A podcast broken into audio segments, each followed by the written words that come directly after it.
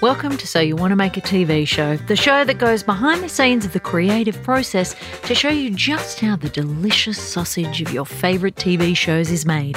And sometimes it ain't pretty. In the last episode, the Daddos managed to accomplish what is often the toughest part of the whole process. They came up with an idea. Wife's dead. He's going to die. He's going to have no money by the time he cashes his last check. And so it's his journey towards death with a wrongful diagnosis.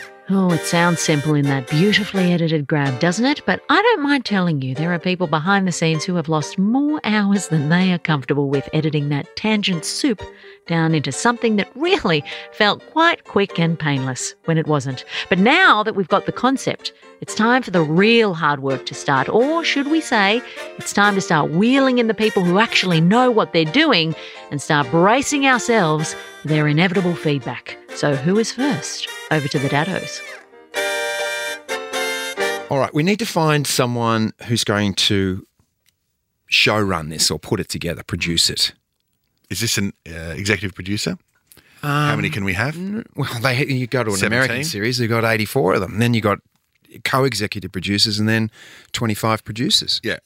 So we just need one. We just need one. One person to get us through. Yeah. Okay. Yeah. Got any ideas? Yeah, I have. Because of my life in the industry. 35 years, right? 35 years. I've met one producer. Okay. She's a film producer, Anne Robinson, Dream Genie Films, and she's a go-getter, tough, just a mover, a doer. So I rang her and I said, what about it? She's really good, by the way. Well, let's hear it. Okay. My brother and I sat down and we came up with an idea for a film. So now what we need is to get to our next step. So then the first step was the concept, right? So that was complicated. No, that's easy. Oh, really? The next bit is trying to work out how to turn it into a film and get it going. Yeah. Okay. And so you're the right person for that, really, aren't you? I could be. Right. There's not many of us that do it because it's not easy. It's a lot of hard work.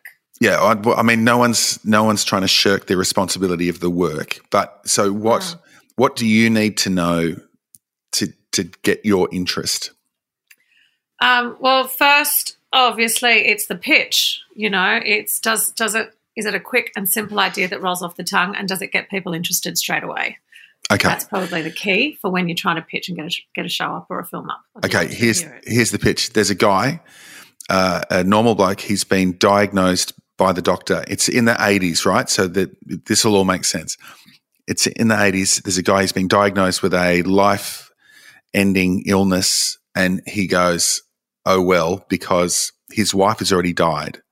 So he's not unhappy about his prognosis because he's dying to meet his dead wife. Yeah. Okay. Cool. The problem is – I like it already. The diagnosis is incorrect. He's not dying. But because he tunes out and says, my objective is to die without – that my last check bounces, he just goes rogue and starts living his life. Awesome. So he's, I'm in. So, really? That's a it's a funny, humorous little pitch already. That's probably all you need to say. That's it. That's your show. That's your show or your film. That's it. Okay, initially. Great. That's where we're at. It's very clear, and I think the pitch itself is great. And would I want to watch it? Yes. And I think that would it have a market? Yes. The hard bit is getting it up. Okay, so that's what we need someone like you for, is to get us up. Do I have the energy right now? No. I'd be happy to help oversee and push you in the right direction, though. But basically, developing a TV series or developing any kind of any content, such as something like this that's so big and ambitious, is honestly years of development. It's bankrolling writers and showrunners and the creative and then the legals and the finance and setting up a production company and getting all the chain of title and, you know, all that sort of copyright stuff in place and rewrites and pitching and It's hard work. And no one pays that producer to get that show up. So it's really hard to find someone who's going to commit. So if I had money, so can I read between the lines? So you got $200,000 to help me develop your show, I might possibly be in. Okay, but if I obviously to have money, yeah.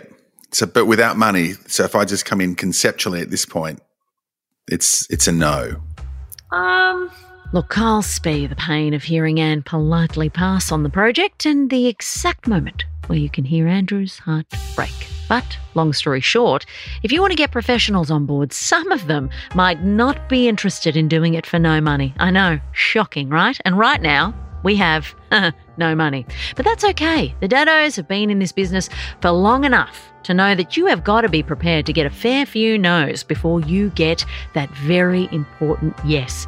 So the next name they've plucked from their file of facts of industry greats is Australian writer and producer Michael Petroni. Michael is the real deal. He's directed his own feature-length film starring Guy Pearce and Helena Bonham Carter, and he's recently written and produced the Netflix series Messiah, so he knows what he is on about.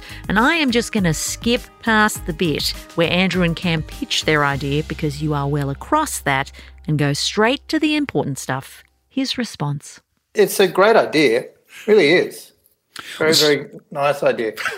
When you started pitching it to me, my mind was going, this is a movie, not a TV series, until you said, but he's not dying. You know, I could almost see that being a good part of the first season, the preparing for his death, and then, you know, towards the end of the season, it turns out he's not dying. Yeah. And then, I mean, because you could tell that idea and have it done in 4 episodes, but TV is about character and getting to know characters and falling in love with them and not wanting to leave them, right? In everything you just said then, what I really heard was the words first series. You've got to be planning like that. You really do. Yeah. You have to be positive and really, really, truly believe your idea. Yeah. So, I mean, I do. I think it's a great idea. Great. What you just pitched me is what's called the byline. Yep. Do you have anything more than a byline? Yeah, look. No. We don't have the script, but the idea is this. We talk to you. We get a director, we get a writer, the writer writes something, and then we find actors, like big actors, and they go, man, we love it. We only ever make one scene, right? But that's the plan, is to get ourselves to a final scene that we create. Oh, so you want to do like a proof of concept version of this? Yes. Oh, we want that. Yes, a proof. Yeah, we didn't have that dialogue. So I guess that's what we are doing. I didn't know that's what it was called. But we haven't done it before, so it sounds okay to you.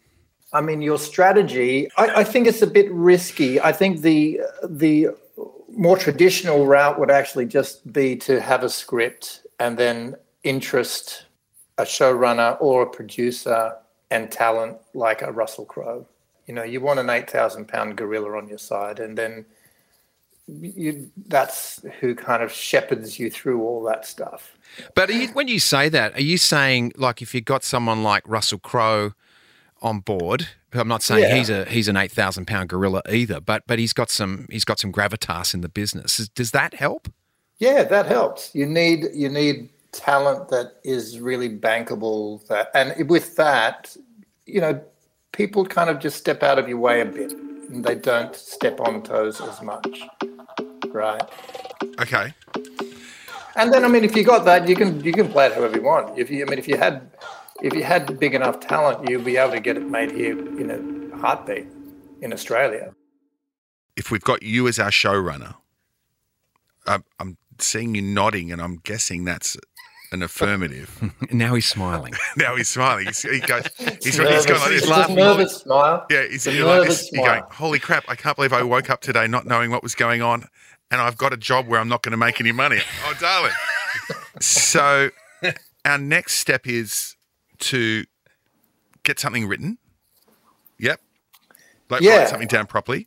Yeah, write something down properly. And you know what you probably should start out with is just a synopsis of your first episode, but probably more importantly, a synopsis of your first season, which shouldn't be like too dense because, you know, most executives and most executives just don't have the attention span, and most good producers, you know, they if they're good, they're very busy. And so you want something that they can read in their lunchtime and go, okay, I like this idea. Yeah, right. Or on the treadmill, something like that. Yeah, so, basically it's got to grab them in the first 25 seconds. Well, that's what your byline is, right? Oh, okay. And then your synopsis has to really emphasize the uniqueness of the show and your depth of understanding of your character. Your character is everything in TV.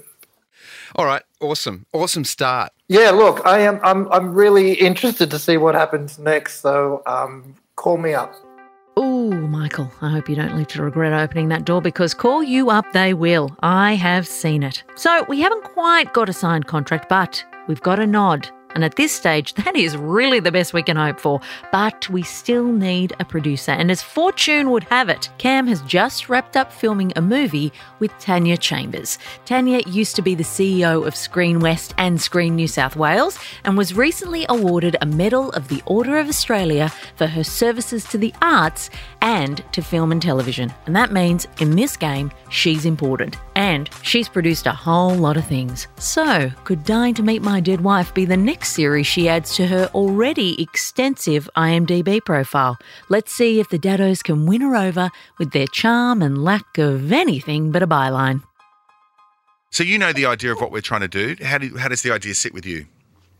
Look, I think the starting point for anything is the concept, is the idea, something that is relatable and an audience is going to be interested in it, and who is that audience? And then separately, is it something with which people are going to connect, you know, emotionally, intelligently, you know, intellectually? And I think the idea is a good one. I think it's one that everybody around the world, one way or another, can connect to. And I think the notion of potentially learning to love again, or finding the love that you had able to kind of release you, or you to release them to the future, is a really important one. So the next step is, everybody can have a great idea, but how do you actually turn that into a compelling, viewable, bingeable series that's going to compete in the worldwide marketplace? Because everything we make in Australia is not just for Australian audiences, it's for worldwide audiences. Okay, so what's our next step then in your mind? I think you need a damn fine writer or showrunner. And that's why when you mentioned Michael Petroni, that was very exciting. You need to get the team of people together who are going to thrash that idea out and bring to it questions about the tone and about the themes you're going to explore and the story arc. So they're very fundamental things. Yeah. Okay, so if Michael is attached as a showrunner, where will you be? Well, I would produce, and I would potentially co-produce. He's not a commitment. Have I just made a commitment? yeah, you've committed to it. We've recorded it. Sign here. Yeah, so it's Tanya Chambers, producer. Now, we see on credits a lot, executive producer, associate producer. What is that all about? Absolutely. It's one of the most asked questions. So producers essentially, under the name of producer, can be a number of different things. They can be people who bring skill sets of creative producing, which is people who actually understand how to work on scripts and have a great deal of insight into the creative development of a script, which, as you can imagine, is a skill set in itself. They can be financial producers who know how to deal with the substantial amount of finance you're talking about. I mean, you're talking about probably in Australia, you're talking about $2 million an episode for primetime drama, probably. So you're talking, a whacking amount of money. So essentially the name as producer in itself is the person who is legally and financially responsible in every respect. The buck stops with them. I'm the one who can actually go to jail for money being used inappropriately. I'm the one who has to be responsible to investors as the producer and ultimately bring it together to deliver on time and on budget.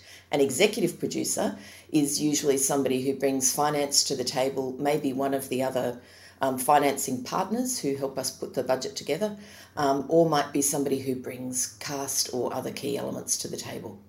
Okay, so you're going to jail and we're not. That's good. Okay. We like that idea. Terrific. Well, there was a reason I didn't sleep well last night, and I think I'll sleep. Jail? I think I'll sleep better tonight. Okay, great. Well, Tanya, this is genuinely exciting. And as your first move, we're not asking you to bring money in yet, but what about writers? Oh, absolutely. That's one of the most exciting things, actually. Something I really love as a producer that does both the financial and the creative side. I love bringing the team of people together for the right project.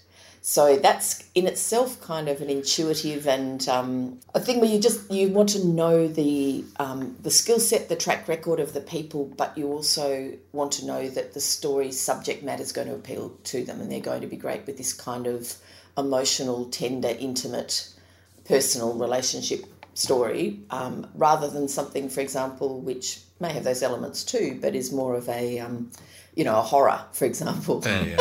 I hope we should probably make sure we're on the same page as regards the genre of this, and this isn't actually a horror film.